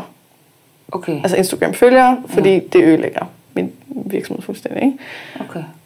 Og der, der stod der inde efterfølgende, der var ret meget fra, det lignede, det var den samme person, som skrev, jamen Katrine, hun er så fucking dobbeltmoralsk, fordi hun snakker om, at man ikke skal shame andre, og så sidder hun og shamer andre i sin podcast, såsom, at man ikke må lægge billeder op af sin mad. Ja. Men, Så du ved men, bare det, at jeg har siddet og snakket om, at det synes jeg måske er ligegyldigt. Det har endt med, at jeg får 18.000 følgere på Instagram. Altså. Ja, men jeg må bare komme tilbage til den samme konklusion, og det handler ikke om det konkrete sag, du sidder og snakker mm. om. Det handler om måden, vi kommunikerer på. Mm. Fordi hvis jeg, hvis jeg lægger et billede op af en, af en aftensmad, dem der kender mig, hvis jeg havde en, en noget, lad os sige en gryderet på en, aften, på en tallerken, jeg lægger det op og skriver hashtag aftensmad, så dem der kender mig, de vil kunne se, hvad jeg mener med det. Mm. Så er det fordi, at enten at maden ikke ser så lækker ud, eller mm. at det er sådan en helt vild, øh, altså du ved, så er der en eller anden form for, de, de kender mig, og det er det, jeg mener, det er præcis det, jeg mener med, at vi jo, det er jo fordi, at mediet, den måde, mm. du snakker, den måde, alle de eksempler, du kommer med, det kommer jo fra kanal, det kommer jo fra den platform, mm. som er sociale medier, det er skrift, det er ano- anonymitet, det er øh, redigering, det er filter, det er det ene og det andet og det tredje og det fjerde, og det er så skrøbeligt, fordi du, du, du, du kan ikke aflæse det andet menneske. Mm. Og du ved ikke, hvem det er, den anden person er, så du ved ikke, hvad det er, hvad det er de mener med det. Mm. Og det er det, der, det er det der, jeg synes, der er lidt skræmmende med alt ja. det der. Fordi det er jo ikke den lille tissemand, eller den, øh, hvad hedder det, tallerken med aftensmad, eller et eller andet. Det er platformen, det er rammen, der gør det. Det er den, der er så farlig, synes jeg. Fordi ja. vi bliver mere fjender, end vi bliver venner af det, synes jeg. Mm. Det synes jeg sgu Og så bliver der lagt mange fortolkninger i det. Ja, og det går igennem et filter, så der er bare ikke noget umiddelbart i det. Mm. Og det bliver enormt nemt at hate, og det er lidt sørgeligt, synes jeg. Ja, så, så hvis man skulle prøve at gøre det mere autentisk, så skulle det måske være noget med at, altså, at faktisk at gå ret meget im- imod det, jeg selv siger. Eller sådan det, jeg, jeg synes, det, jeg synes, det er kedeligt, at, sådan, at folk viser noget, der er ligegyldigt. Eller sådan. Men så lad jeg bare være med at følge dem. Det skal man bare gøre. Men hvis man skulle gøre det mere autentisk, så skulle man måske øve sig i at lægge mere op, som bare er umiddelbart. Det er lige lyst til at lægge op uden at behøve at lave en hel masse tanker om, hvad, hvad siger det om mig, hvad kan folk fortolke det som, øh, hvad skal jeg lige skrive, og men, så videre. Men så videre. det, det, det min pointe er, at jeg tror det bare ikke, det kan vi ikke gøre jo. Nej. Du kan jo ikke blive Nej, så må lærer man se på, selv. hvad det, hvad det næstbedste er. Ikke? Jo, Eller jo, jo. Men, Altså, vi kan ikke for- altid mødes i virkeligheden. Nej, det Altså, ved jeg er jo- godt. Det er også derfor, jeg siger, at jeg kan ikke finde ud af at snakke Ja, nej. fordi jeg ved jo godt, det går en vej med teknologien. Jeg siger bare, at der, der er, du kan aldrig nogensinde blive umiddelbar mm. i din måde at kommunikere på, fordi det altid går igennem et tankefilter. Ja. Og det, det synes jeg bare er råden til lidt for mange dumme ting. Mm. Men det er også det er skørt, fordi jeg er jo sådan, øh, hvis man kender til mig, så kender man mig som sådan en, øh, hende der, der godt tør stå ved sin fejl. Ikke? Ja. Og det, det tør jeg også i et mm. vist omfang. Ikke? Ja. Det tør jeg jo godt, så længe jeg har tid til selv at kontrollere det. Ikke? Ja. Så længe jeg, altså det æder med med noget andet, at der er nogen, der kommer og river bukserne ned på dig lige pludselig. Ja, som end om du du, selv vælger før. at sige, Ja. nu gør jeg, nu tager jeg Men det lyder da også ekstremt ubehageligt, det du har været udsat for der med at blive inviteret ind på nogle Nå, nej, men det er jo ikke, altså, jo, ja, men, men jeg tænker mere sådan, øh, for eksempel så var jeg ude til sådan et øh, halløj, øh, sådan et interview til et øh, dameblad, Ja, og så skulle jeg have taget billeder, ja. og det, det bliver jeg enormt usikker med. Ja. Altså jeg, sådan noget med at få taget billeder af en fotograf, jeg hader det. ja, det er også frygteligt. Øh, og man ender altid med at se sådan, ikke se særlig godt ud. men fordi det du er helt anspændt. Skal, skal se godt ud, ikke? Altså hvor det bliver sådan en... Øh, ikke? Og så, så hende, der var der sammen med mig, som vi skulle debattere, hun var sådan, med det samme sagde hun til mig, øh, okay, hvorfor kan du ikke få taget billeder? Altså, det er jo, hvad, hvad er du så bange for? Hvis du er bange for, at ikke så godt ud, det er jo netop det, du ligesom snakker om, at du, øh, man må godt have fejl og sådan noget, ikke? Altså, jeg føler mig så angrebet. Nå, Fordi det er ligesom det der med, okay, hvis du, hvis du er tryg nok til at fortælle om din fejl, eller vise din mavedel, eller det nu kan være på ja. Instagram, så må du også være det i virkeligheden, altid. Ja, ja. Og sådan, er der nogen, der er det? ja. Er der nogen, som bare... Men det tror jeg så at det, det er det, jeg mener med, at selv, det, bare, der, der, det er der jo selvfølgelig ikke nogen, der er. Mm. Øh, og der er en meget vigtig ting, jeg synes, jeg lærte, da jeg gik på skuespillerskolen, og det er faktisk øhm, at bevare sin blufærdighed. Mm. Altså selvom man er, selvom man, nu har du inviteret mig herind, mm. fordi du synes, jeg, at du mærkede i serien, at jeg var en pige med ben i næsen. Mm. Og, og det er jeg også. Og, og jeg, jeg hviler også forholdsvis meget af mig selv. Men noget, jeg har fundet ud af, det er, at en, altså en af de største styrker, jeg også skal have, det er at, hvad hedder det, bevare min blufærdighed og bevare min, øhm, at stå ved, at sådan, om det, det synes jeg faktisk er lidt farligt for mig, det der. Mm. Altså det, det, det, det bliver jeg faktisk øh, utryg af, eller det, øhm, nu får jeg præstationsangst. Altså prøver man ligesom at sætte ord på, at sådan, jeg, er ikke, jeg er ikke bare derudad, mm. fordi at det er der jo ikke nogen, der er. Mm. Altså, Men tror du ikke, det er en misforståelse i, at man, man tænker som dem, der ligesom tør at gøre alt muligt, det er bare fordi, de ikke er bange for det. Og jeg, jeg tænker, at sådan som det i virkeligheden hænger sammen, det er, de er bange for det, men de tør godt gøre alligevel. ja, ja, det kan godt være. Altså hvis du, du var lidt nervøs inden den her podcast. ikke? Ja, ja. Så hvis, hvis du ligesom øh, bare skulle sige, okay, hvis, hvis der er noget, du er bange for, så kan du ikke gøre det. Så vil du ikke være med i podcasten. Nej. Men i stedet vælger du at sige, øhm, nu sidder jeg lige og har de her tanker, inden vi skal optage her. Øhm, hvordan Ja. er det, så spørger du ind, hvis det er, at jeg Måske ikke lige kan forklare, øh, Ja. ja, at, at det var fordi, at, at, at inden vi gik i gang med at optage, så sagde jeg til Katrine, at, øh, at jeg synes, det var svært at lave et interview, hvor der ikke var nogen ligesom, emner, eller, øh, eller jeg forstod ikke, hvorfor jeg var her, eller sådan, du ved, hvad, øh, at så skulle det ligesom bare handle om at være uperfekt, men jeg, jeg ved ikke, jeg ved ikke, hvor jeg skulle, jeg vidste ikke, hvor jeg skulle starte, og det gav mig lidt præstationsangst. Mm.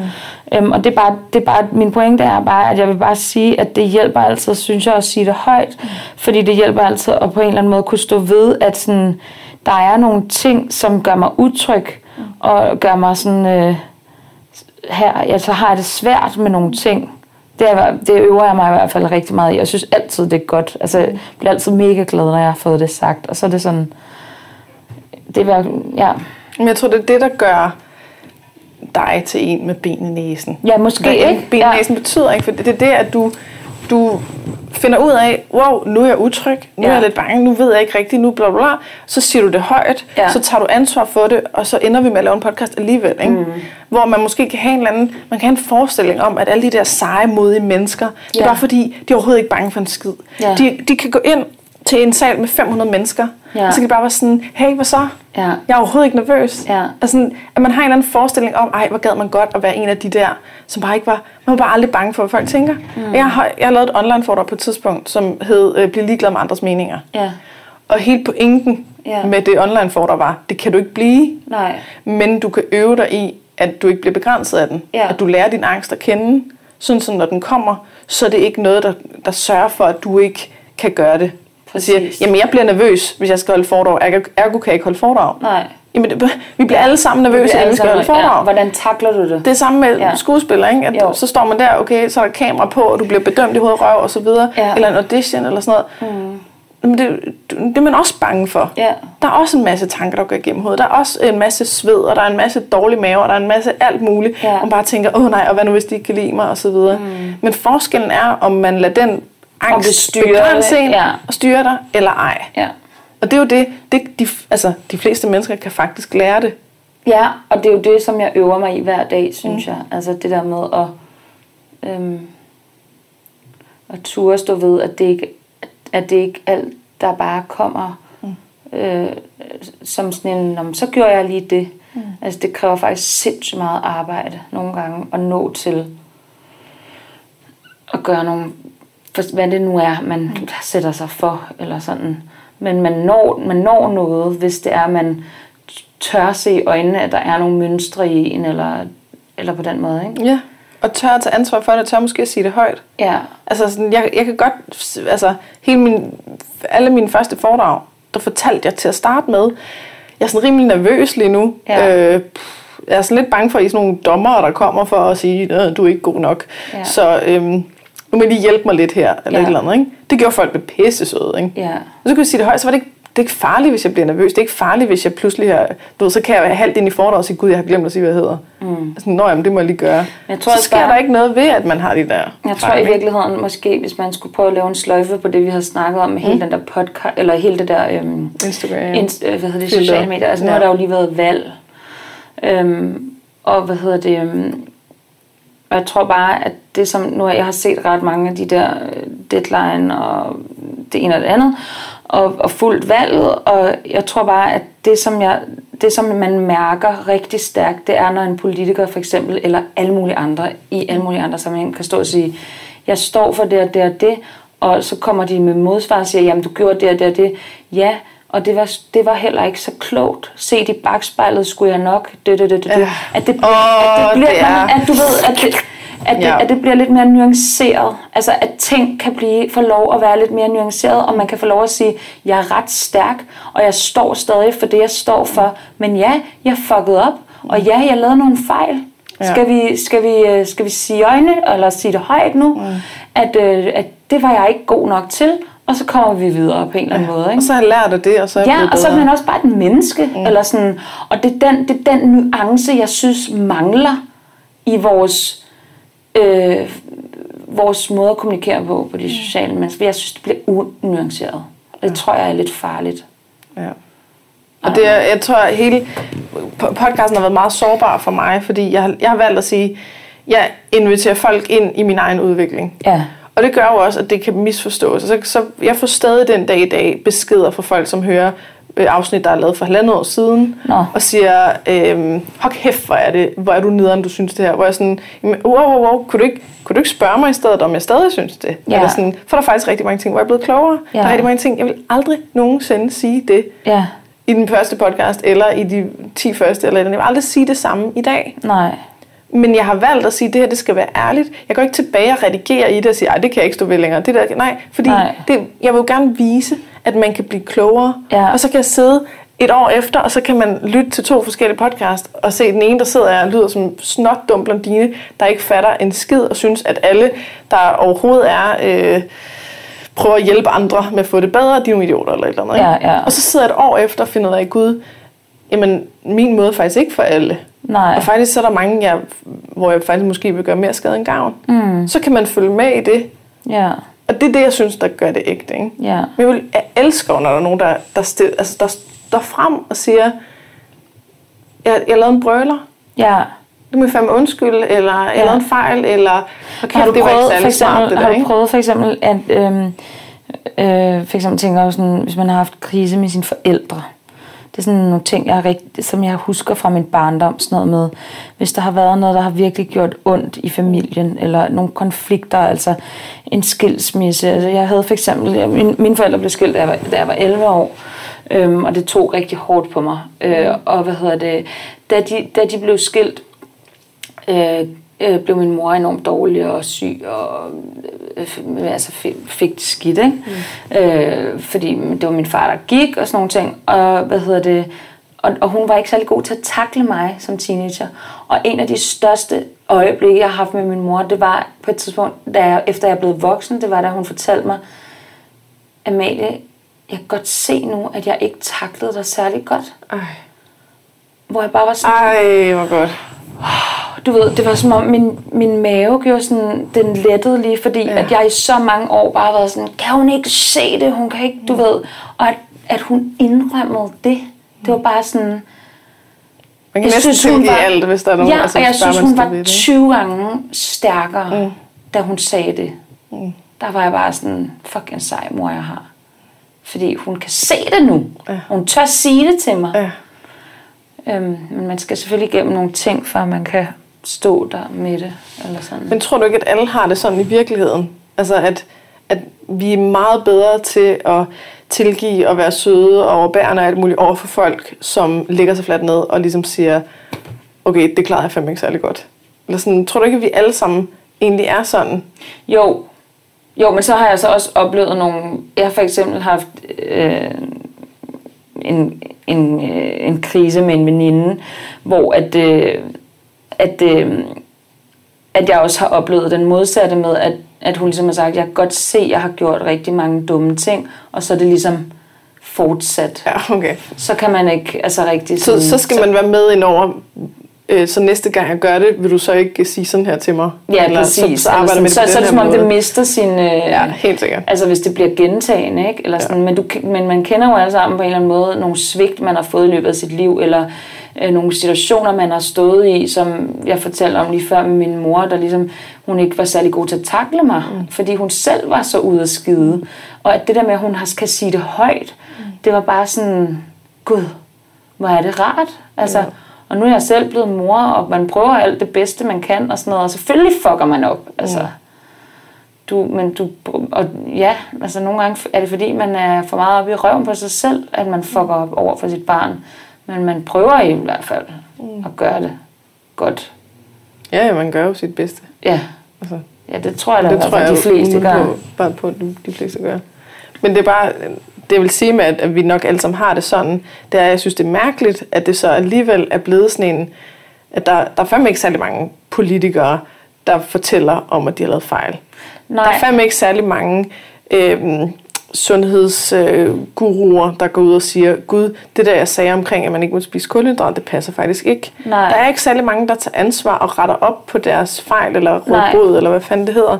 Nej. Og jeg, jeg synes næsten, det er, altså det, det er så næsten komisk, hvor, hvor meget mere det ville give, hvis man gjorde det. Ja. Altså det der med at opretholde facaden af, jeg har i hvert fald ikke lavet nogen fejl, ja. Og alt hvad jeg har gjort, det har været, det har været præcis for det bedste, og det er nej, nej, nej, og sådan, ja. Det gør, at man bliver endnu mere, man bliver mere fjendsk over for hinanden, ikke? Man ja. Bliver mere sådan, ej, du, du lavede fejl, og nu er du kraftet med os, og ej, nu står du igen, og sådan, mm. og så, så kommer vi ud i et eller andet sted, hvor at, at vi ikke, der er ikke nogen vej tilbage. Mm. Altså sådan det der, det der i P3, de, det de sagde bagefter værterne, det var, de ville gerne have mig ind som et eksempel på, at selvom man er kropspositivist, eller hvad de nu ville kalde mig, så, så kunne man godt lave fejl, man kunne godt komme til at shame andre. Hvor jeg var sådan, hvorfor sagde I ikke bare det? Ja. Altså prøv, hvis I havde inviteret mig ind på de præmisser, På de hvis I havde sagt. Ja, så kunne vi snakke om hey, det. øhm, er der nogle fejl, øh, du har lavet, som du gerne vil sige højt? Mm. Altså i samme podcast, der kalder jeg en, øh, en fyr, der var sådan rundet rundt op i min by, mm. jeg, jeg kalder ham for en biologisk dildo.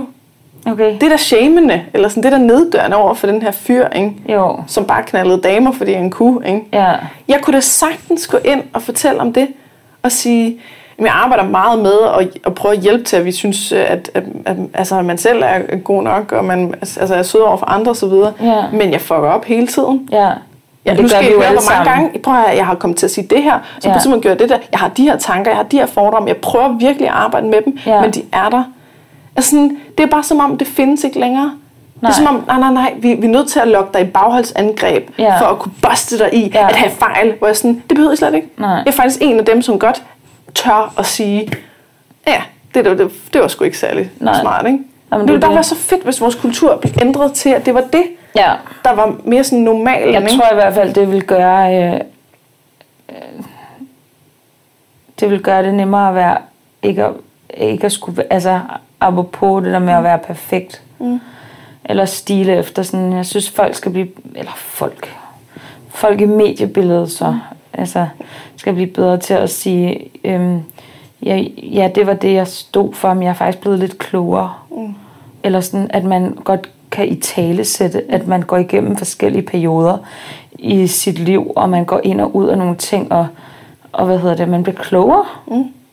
Men det, det, det altså hvis man ikke, for eksempel hvis man ikke har børn, Ja, og man synes, at folk med børn, de whiner lidt meget. ja, Og så får man selv børn, og så tænker man, okay, Ja. det var ikke bare whining, det Ja. er fucking hårdt, ikke? ja, Så, så kunne man godt, det kan godt være, man for to år siden, så sagde man, ej okay, Ja, styr kan du jer." ikke stoppe Og to her? år efter Ja. står man og siger, Nå, nu forstår jeg det. Ja. Men det er der fandme ikke særlig meget plads til, vel? nej, Altså sådan, det, det er jo, jeg det bliver sådan helt, jeg kan ikke se debatter, for eksempel. nej, Alt, hvad der handler om debatter, Ja. det handler jo ikke om at udvide sin horisont. Og til, altså sådan, der er jo ikke plads til, at man kan stå og sige, mm, ligesom det er, så mener jeg sådan og sådan. Og så er der en anden, der siger, jamen har du tænkt over, at man kan se det fra den her synvinkel? Og så man siger, gud nej, ja. det er sgu da rigtigt.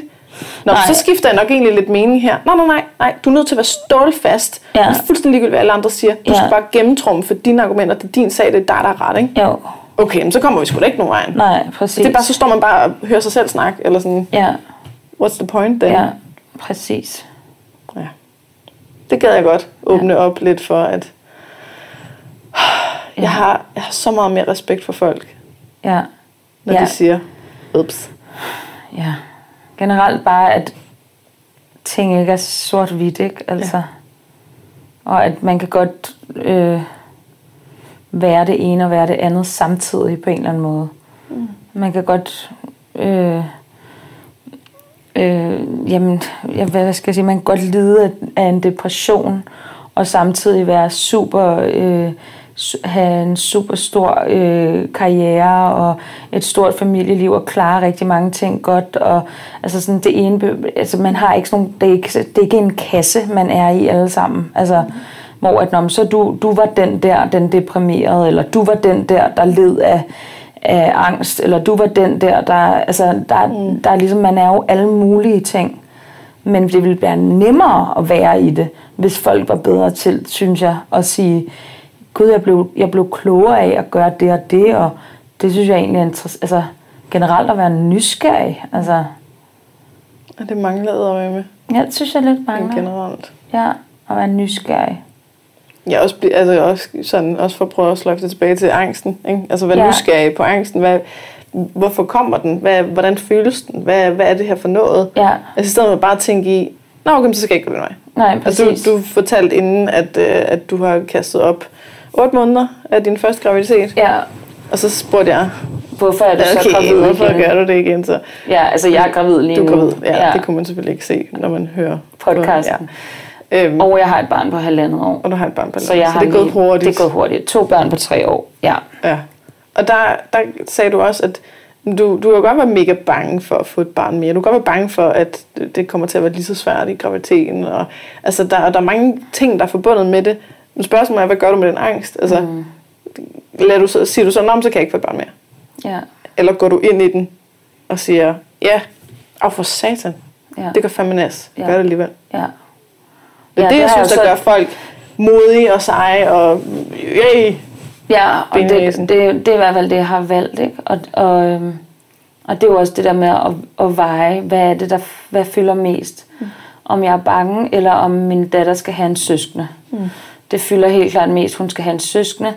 Øh, og så prøver mig og min kæreste bare at overleve øh, øh, vores forhold. Skal, vi skal blive sammen, imens jeg er gravid. Det, det er virkelig hårdt. Altså, det er virkelig hårdt at være i et forhold og have øh, en på halvandet, og jeg ligger og kaster op hele tiden. Altså, det, det skaber en, øh, en ret sindssyg dynamik derhjemme, øh, som vi kæmper ret meget med lige nu. Men, øh, Man må ikke gå fra hinanden de første tre år. Nej, Er det ikke sådan præcis. noget? Jo, og det, det gør vi heller ikke, men vi har da lyst til det begge to til tider, ikke? Altså, øhm, men øhm, Og der kan alt det her også bruges i parforhold. Altså, Ja, ja, er du At man går tilbage og siger, ej, Ja. ved du hvad, der var jeg faktisk lidt for hurtigt på aftrækkeren. Ja. Eller øhm, den historie, jeg laver Ja. lige nu er, altså, at når du siger sådan, så betyder det sådan og sådan. Ja. Eller, ej, det må du faktisk undskylde, at jeg sagde det der i går. men det er faktisk... Det var ikke på sin plads. Ja, det, det er min kæreste faktisk vildt god til. Ej, Han er bare så god til at sige, øhm, når jeg så siger, han sagde, at jeg vil gerne have et til barn, så sagde jeg, okay, men det tør jeg ikke, fordi kan du huske sidst, hvor mm. sindssygt det var?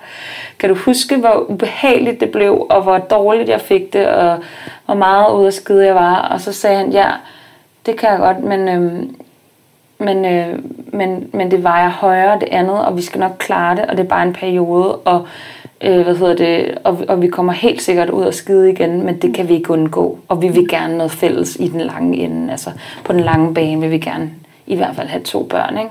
Så det var ligesom, okay, fint nok. Og så var det igen, jamen, jeg mister jobs, fordi jeg kan ikke optage med min mave, og jeg, og jeg står stille, og du kan fortsætte, og det ene og det andet. Og, men han er bare, han er bare så god til at, at imødekomme min mm. frygt nogle gange og sige, jamen du får ikke noget ud af at gå ned af den der frygtsti, mm. fordi så kan vi ikke gøre noget. Mm. Altså, det er virkelig en ting, han er god til at få mig ned og se. Sådan, det, er derfor, det er derfor, vi har, snart har to børn. Det er på grund af min kæreste, fordi han er så god til at sige, at det skal nok gå. Mm. Øhm, men kan han også godt komme tilbage, hvis han ligesom har lavet en fejl, en bummert, og sige, oh, sorry. Ja, det synes jeg godt, han kan, men altså, jeg synes, at han godt kunne blive lidt bedre til det. Ej, i, Det tror jeg i, de alvorlige, i de alvorlige ting kan han godt se, når han også øh, laver, laver fejl. Mm. Det synes jeg. Men, øh, men selvfølgelig nogle gange er det svært, ikke? Man kan nok altid synes, at kunne folk ikke gøre det lidt mere? Ja, Altså præcis. Altså sådan... Og jeg kunne da også blive bedre til det. Jeg, altså, jeg øver mig da også på det. Altså. Mm. Fordi, kæft, det er også irriterende jo.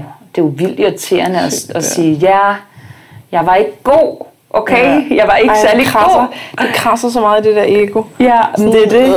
Jeg skal virkelig indrømme, at jeg var nederen. Ja. Eller et eller andet. Sådan, Ja, eller jeg var, jeg var Åh, Kan vi egoistisk, eller for jeg at prøve var... at lave alle mulige forklaringer, hvor det gav rigtig god mening, det jeg gjorde. Og, Ja. øh, ej, men det var, også, altså, det var også fair nok, at jeg råbte dig, fordi du havde jo hele dagen sådan et eller andet. Ja. Altså sådan, øh, man Ja. er nødt til bare at æde den. Ja. Sluge den der knokklat Ja. kamel. Ja. Hvad det hedder. Ja, andet. men det er rigtigt, det krasser lidt i, i den der øh, øh, hvad hedder det, stolthed, Ja. Men, som er så dejlig at have. Åh, Ja. åh, det er så svært, det der. ja. At sige, okay, Ja. nu, ja. så gør vi det. Ja. Jeg gør det nogle gange sådan midt i, sådan, vi har for eksempel haft sådan noget, hvor at, at jeg, gerne ville gå fra, altså sådan Skænderiet. skænderiet, Ja, ja. fordi jeg vil gerne vil flygte, og jeg er Ja. sådan, uanset hvad der sker, så går du bare ikke fra skænderiet. Ja, ja. Er sådan, Ja, det har du hørt, det er det rigtige, Ja, er ja. bare, øh, ja. Og så, og så, så tage mig selv i at være på vej til at gå, og ligesom sige, nu æder jeg lige min stolthed, nu siger jeg lige højt, hvad der, er, sker i mig. Ej, øhm, nu får jeg den der ly- lyst til at flygte. Mm. Jeg får lyst til at sige, nej, fint, så kan det også bare lige meget. Mm. Øhm, nu bliver jeg her lige, Ja. for jeg ved godt, at Det ikke er det det, er ikke, det er den gode vej, eller sådan noget. Ikke? Ja, ja. Og så, når, når man altså sådan begynder at sådan være tryg i at kunne dele et par forhold, så synes jeg, det går bedre. ja. At så kan man ligesom sige tingene, som det er lige nu, at Det havde Det vi faktisk en... Øh, det havde vi faktisk en ret sjov, eller sjov, det var fandme ikke særlig sjovt, men altså, øh, hvad hedder det, lige da jeg havde født vores datter, der havde vi sådan nogle to uger, hvor det hele, man er, vi var meget oppe at køre, og det var, man er ret overvældet jo, og det, man har fået et barn og sådan noget, vi skændtes helt vildt, og hvor at jeg var sådan, i et skænderi, var sådan, jeg skrider, og så gik jeg ud, og så var det sådan, fuck, hun Ikke skal alligevel. ammes. og så komme tilbage fem minutter efter, og så være sådan, nu må alle arme. Altså, det er sådan Hej igen, totalt... det bare mig. Ja, præcis. Bare Ja. sådan øh, helt... Øh, det var nok i virkeligheden derfor, vi, vi skændtes, fordi det er sindssygt, øh, hvad hedder det, kvælningsfølelsesagtigt, at man lige pludselig bare ikke kan gå. Altså, Ja. altså Ja, at, det har jeg hørt flere ja, snakke om. at det er sådan, om, så gik du, men så gik du faktisk tilbage 30 sekunder efter. Ja. Fordi du skulle Jeg lige, følte ikke lige, du havde et valg. du havde jo ikke noget valg, fordi Jeg lige barnet mit skulle barn. lige, ja, Så, øh, sådan, nej. ja. Ja, så må man snige sig ind. Ja, så må man bare æde den, ikke? Ja, enden skal vi lade som ingenting, ikke? Ja, kom Nå, tilbage. hej og så- skat, Ja. jeg kan lige larme. Ja. Og så står han der og sådan, hvad sker der? Eller så er man sådan, hej igen. Ja. Jeg skrider ikke i virkeligheden. Ja. Jeg var bare super. Ja. Ja, Wow. ja, det er sgu meget sjovt. Det er hårdt og det er svært. Det er hårdt, og det er svært, og det er dejligt. Så hvad, hvad kan vi tage med os fra den her samtale? At være bedre til at indrømme fejl. Ja, det er bare en jeg. kultur, vi har brug for at blive ændret. Mm. Og være mere nysgerrig generelt Ja, overfor selv og andre. ja, Og prøve måske at, øh, at gøre ting, som fremkalder angst. ja, eller i hvert fald ikke øh, lade sig styre af det, jo, men det er jo skide nemt at sige og skide svært at gøre. Ja. Ja, og så at være, jeg synes også virkelig den der pointe med, at man ikke, man ikke er én ting, men at man, man går ind og ud af perioder, og man gør nogle ting. Det kunne i virkeligheden være interessant at spørge øh, Anders Stikker der, om, om, øh, om han kunne finde på at fortryde nogle ting, han havde gjort. Mm. Altså sådan, hvis man bare tog den sag, ikke, så kunne det jo være spændende at høre, at altså fra ham, om han også synes, det måske var lidt beskidt, eller om, mm. fordi det kan jo sagtens være, at når, man, når jeg sidder og lytter, så tænker jeg, gud, det var da ikke særlig sympatisk gjort. Mm. Men det kan jo også godt være, at han er blevet ældre, og han er blevet anderledes i sin måde, tilgang til at gøre forskellige ting, og mm. altså, Jeg tvivler. ja, men øh, Altså, jeg kender ham ikke, inden, så inden jeg sagde noget højt på Instagram, så øh, ringede jeg til ham. Og så Ja. sagde jeg, hey, jeg vil, bare, jeg, vil lige, jeg vil lige give dig en chance for lige at, altså, at jeg hører din version af det her, og øh, hvad, hvordan du har det med det, og sådan, øh, inden jeg, ja, fordi jeg vil ikke lige skrive noget, uden vi lige havde snakket sammen. ja. Og øh, jeg vil ikke sige, at det var øh, empati, jeg mødte. Okay, Nej. okay. Hvad, har du Det- lagt han- historien ud Det er på? nok mere sådan, noget med, at han grinede af mig. Nå, okay, ja. Så tænkte jeg, okay, mm, han er måske out of reach. Eller Ja. sådan. Jeg tror måske ikke lige, han kommer tilbage og siger, "Ej, ved du hvad, det var sgu lidt beskidt gjort, det der. Mm. Vi skulle da bare have været ærlige, og det er bare fordi, vi, vi er vant til sådan en politikerverden, hvor at, Vi er at man hele tiden er nødt folk. til at fælde folk, fordi der er ikke nogen, der indrømmer det sig selv. Mm. Der, var, der var du skulle ikke lige en af dem. Mm. Men jeg kunne se, fordi jeg snakkede også med Julie, Ja, Julie Toft, som havde programmet med ham. Jeg snakkede også med hende i telefon inden, Ja. og hun var præcis på samme måde. Hun var bare sådan, nej, men øh, nej, det er noget, du har sagt offentligt, så det er helt okay, vi tager det op, og bla bla. Hun ville slet ikke, hvor var sådan, jeg prøvede virkelig på flere forskellige måder at åbne op og prøve at give eksempler på dum, øh, dumme, altså bummer, der jeg har lavet, ja, hvor at det er helt okay. Ja. Altså, jeg var virkelig sådan, prøv at høre, det, det er helt okay, hvis I siger til mig, øh, det kunne vi godt se, den var lige, den var lige på kanten, eller et eller andet, ikke? Der Jo. var intet hent. nej, Og så var jeg shitstorm bagefter nå, med deres programchef, nå. Som var på præcis samme måde. Nå, men det kan jo være, at de er opdraget i en eller anden journalistisk verden omkring, at Ja. øh, når, når øh, en offentlig person har sagt noget, så har man sagt det, og så fanger bordet. Og det kan til dels også godt se. Ja, selvfølgelig har man sagt Man det. har jo sagt det, men det betyder jo ikke, at man ikke kan lave et spændende interview bagefter, som omhandler, at jo, det sagde jeg faktisk, men faktisk det, der stod bagved, og det, der ligesom øh, gø- gør, at jeg tænker anderledes om det i dag, eller sådan, det er mere det, som jeg synes, fordi det er også sådan lidt fremadrettet. Ja, ja, men der var, der var ikke noget konstruktivt i det. Nej. Det var jo ikke, det var ikke meningen, at de ville, øh, de vil gøre mig til et bedre menneske, eller de vil øh, hjælpe mig til at shame færre mennesker, eller de vil beskytte, beskytte nogle mænd fra at, øh, at blive ked af det. For det, altså sådan, det, der var alt i det, var ligesom, okay, øh, vi sørger for, at det her klip, kun lige klippet her, bliver hørt af 600.000 mennesker, hvor der er rigtig mange mænd, der ellers absolut ikke vil finde til min podcast. Ikke? Mm. Vi sørger for, at de alle sammen hører det. Vi sørger for, at de alle sammen lige får ribbet op i deres mindre værd, og øh, så sørger vi for, at de alle sammen bliver vrede på dig. For så kan du rigtig, have det rigtig skidt med dig selv. Mm. Okay, hvad, hvad får nogen noget ud af her? Eller mm. hvad hedder altså, ikke? Ja. Hvad, hvad, Men ham der øh, øh, i valgkampen, ham der fra Radikale Venstre, han kan du huske, der var sådan en sag, han havde fucket op. Nå, der var en eller anden fra Radikal Venstre, som havde fucket op. Og det, jeg bare synes, der var rigtig fedt, det var, jeg tror, jeg husker rigtigt, når det var Radikal Venstre, det var, at de sagde højt og tydeligt bagefter, den, øh, det var en bummert, øh, hvad hedder det, han er blevet valgt ind alligevel, og det ene og det andet, og det tredje og det fjerde, øh, men vi, vi kan sagtens stå ved, at det var sgu ikke særlig smart gjort af os. Bum, videre, respekt, øh, hvad hedder det, dejligt at sætte ord på, og, og så er der heller ikke så meget mere i det. Nej.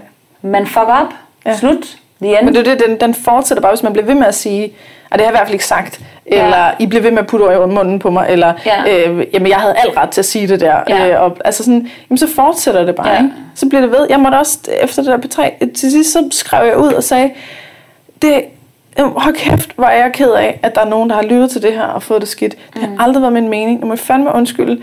Det er ikke sådan, jeg ser det. Og jeg er blevet meget klogere, og jeg vil ikke have sagt de samme ting i dag, mm. hvis jeg havde lavet en podcast i dag. Mm.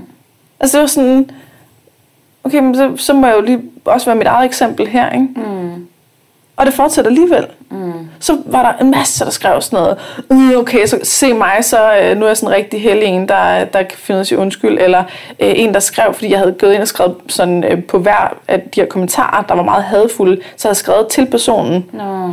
Hej Ejnur, jeg er virkelig ked af, at, øh, at, at jeg har gjort det her. Øh, eller du har oplevet det sådan her. Øh, Hej Peter, øh, det har virkelig ikke været min mening, at, at gøre nogen ondt. Altså sådan, og så er en, der skriver, ja ja, nu skriver du bare standard undskyldninger ind. Og, altså sådan, det var Ja. bare, okay, Du kunne ikke vinde den kom nu. Altså, Ja. hvor, hvorfor er det, vi bare gerne... Altså, jeg bliver, jeg bliver blandet ind i alt muligt med at være sådan feminazi, og øh, du snakker altid om slutshaming og MeToo, og bare sådan, jeg har aldrig sagt noget om de ting. Mm. Altså, lige pludselig bare, bare en del af et eller andet, de bare har sådan virkelig fået meget had til, mm. eller et eller andet, ikke? Ja, så er jeg ja. bare endt i sådan fucking, hvad hedder det, websefælde, eller... Ja, ja, eller, Eller eller kalder man det Det gad jeg bare godt, at man sagde, okay, så lad os nu komme videre. Altså, Ja. det behøver ikke at...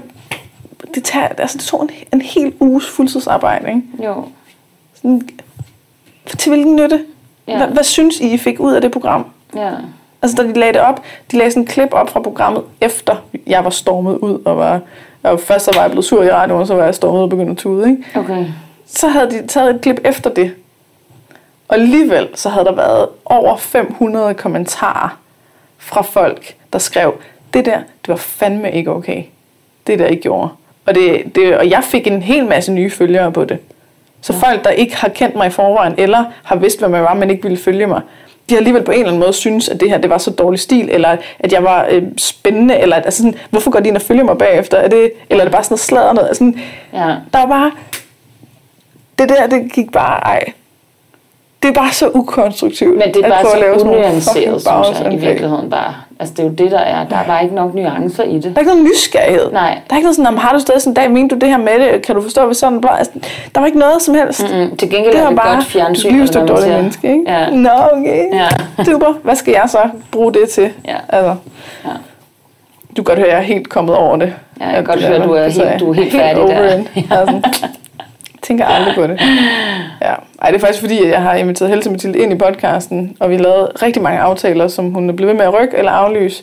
Og nu gider jeg ligesom ikke mere. Øh, Nå, det var hende, jeg gerne ville have haft hun- den her snak med. Ikke? Hun tør ikke, øh, hun tør ikke måske. Jeg aner ikke, hvorfor. Nej. Altså, hun har ikke sagt til mig noget, og det, jeg gider heller ikke spekulere i. Nej. Og sådan, og det, hun har taget sit valg, eller sådan, det, det har hun ikke helt, men nu har jeg taget det for hende. Og øh, hun står også med en masse ting selv, og det er også helt okay. Men det var hende, jeg gerne ville have haft den her snak med. Ikke? Ja. Så det var hende, der var med i podcasten, det var hende, der var med inde i Ja, radioen. selvfølgelig. Så nu, er- nu er du lige Nu er jeg katalysator været for det. katalysator. Ja, Det er okay. okay. Det er helt okay. Ja. Nå, ja. Men ja, nu skal jeg tisse. Skal du det? Sagde, Jeg at øh, jeg skulle tisse. øh, tisse 20 gange. Jeg skal tisse. Ja. Godt. Hvis man lige skal følge lidt med ind hos dig, skal vi så lige sende dem ind på din Instagram? Eller hvor vil du gerne? Er der nogle steder, du øh, Øhm, synes, folk skal... Jamen, jeg har en Instagram, den hedder Amalie Lind, tror jeg. Mm. Men jeg har ikke særlig mange Så Amalie. L-I-N. Ja. Mm. Jeg har ikke særlig mange følgere, men altså, jeg vil gerne bare have, at man ser det arbejde, jeg laver. Mm. Så øh, superværksen. øh, så, ej, så, så hvad hedder Jeg det? vil se, hvad jeg kan. Ja, så, Jeg øhm, så nu øh, skal jeg højgravid optage øh, fjerde sæson af Julia Jesper, serie 29. Ja. Øhm, og det bliver spændende. Øh, Så man kan gå ind og se de... Altså man kan gå ind og se 29 og 30, de ligger stadig Ja, ja, og 31, ikke? Og så kommer... 31. Ja, så Ja, kommer men der er noget af det, som er sådan Ja. nogle betalings... Ja, ja. Ja. Søg på det, og så kan du se de første Ja, omgange, de er vist gratis. ja. Og så kommer 32 ud, når jeg er på barsel på et eller andet tidspunkt. Og så Ja. må vi se, hvad der kommer derefter. Hvad der sker der. Ja, Ja, så det er det mest aktuelle. det er det mest Og så aktuelle. lige lidt uh, syge, sy, sygeplejeskolen. Nå ja, det har, jeg, ja, det har lige været der, ikke? Så det er Ja. jo ikke så aktuelt mere, vil jeg Nej. så sige. Og jeg vil bare lige anbefale det afsnit, hvor du skal giftes Ja. med Jesper Ole, som er min ven fra min højskole. Nå, dejligt. Han er så sød. Han er så sød Ja, og speciel. ja han er skøn. øhm, men øh, det afsnit, det synes jeg er ret godt. Ja. Fordi du er sådan ret frustreret. Ja. Og, sådan, og så Tvivler. går du bare ud, og så, Igen, nuancer. så råber du, og så er du klar til at Ja. ja. blive gift. Ja, Det var bare mega fedt. Det var den der, jeg skal lige have det ud, og så går vi så videre. skal vi nok gøre det. Ja. Ja. Ej, tusind tak, fordi at, øh, du ville komme ind. Selv og du har slet ikke brækket dig eller noget? Jeg har slet ikke brækket mig. Det er da helt fantastisk. Det er helt jeg har fantastisk. ikke tisset, og Nej. ej, vi er virkelig gode. Ja, Fedt, jamen, tak fordi du kom. selv tak. Tak fordi at du lyttede med så langt. Som sagt, så hvis du har lyst til at støtte den her podcast, så gå ind på tier.dk, det er titaler.dk, og søg på Perfekt Uperfekt. Der skal du registrere dine betalingsoplysninger en gang, og så kan du vælge for eksempel at give en tier per episode, der udkommer i fremtiden. Der er også et link i beskrivelsen, hvis det er nemmere. Og hvis du gerne vil vide mere om mine foredrag og online foredrag og kognitiv kostvejledning osv., så gå ind på katrinegissiker.dk. Igen, tak fordi du lytter med.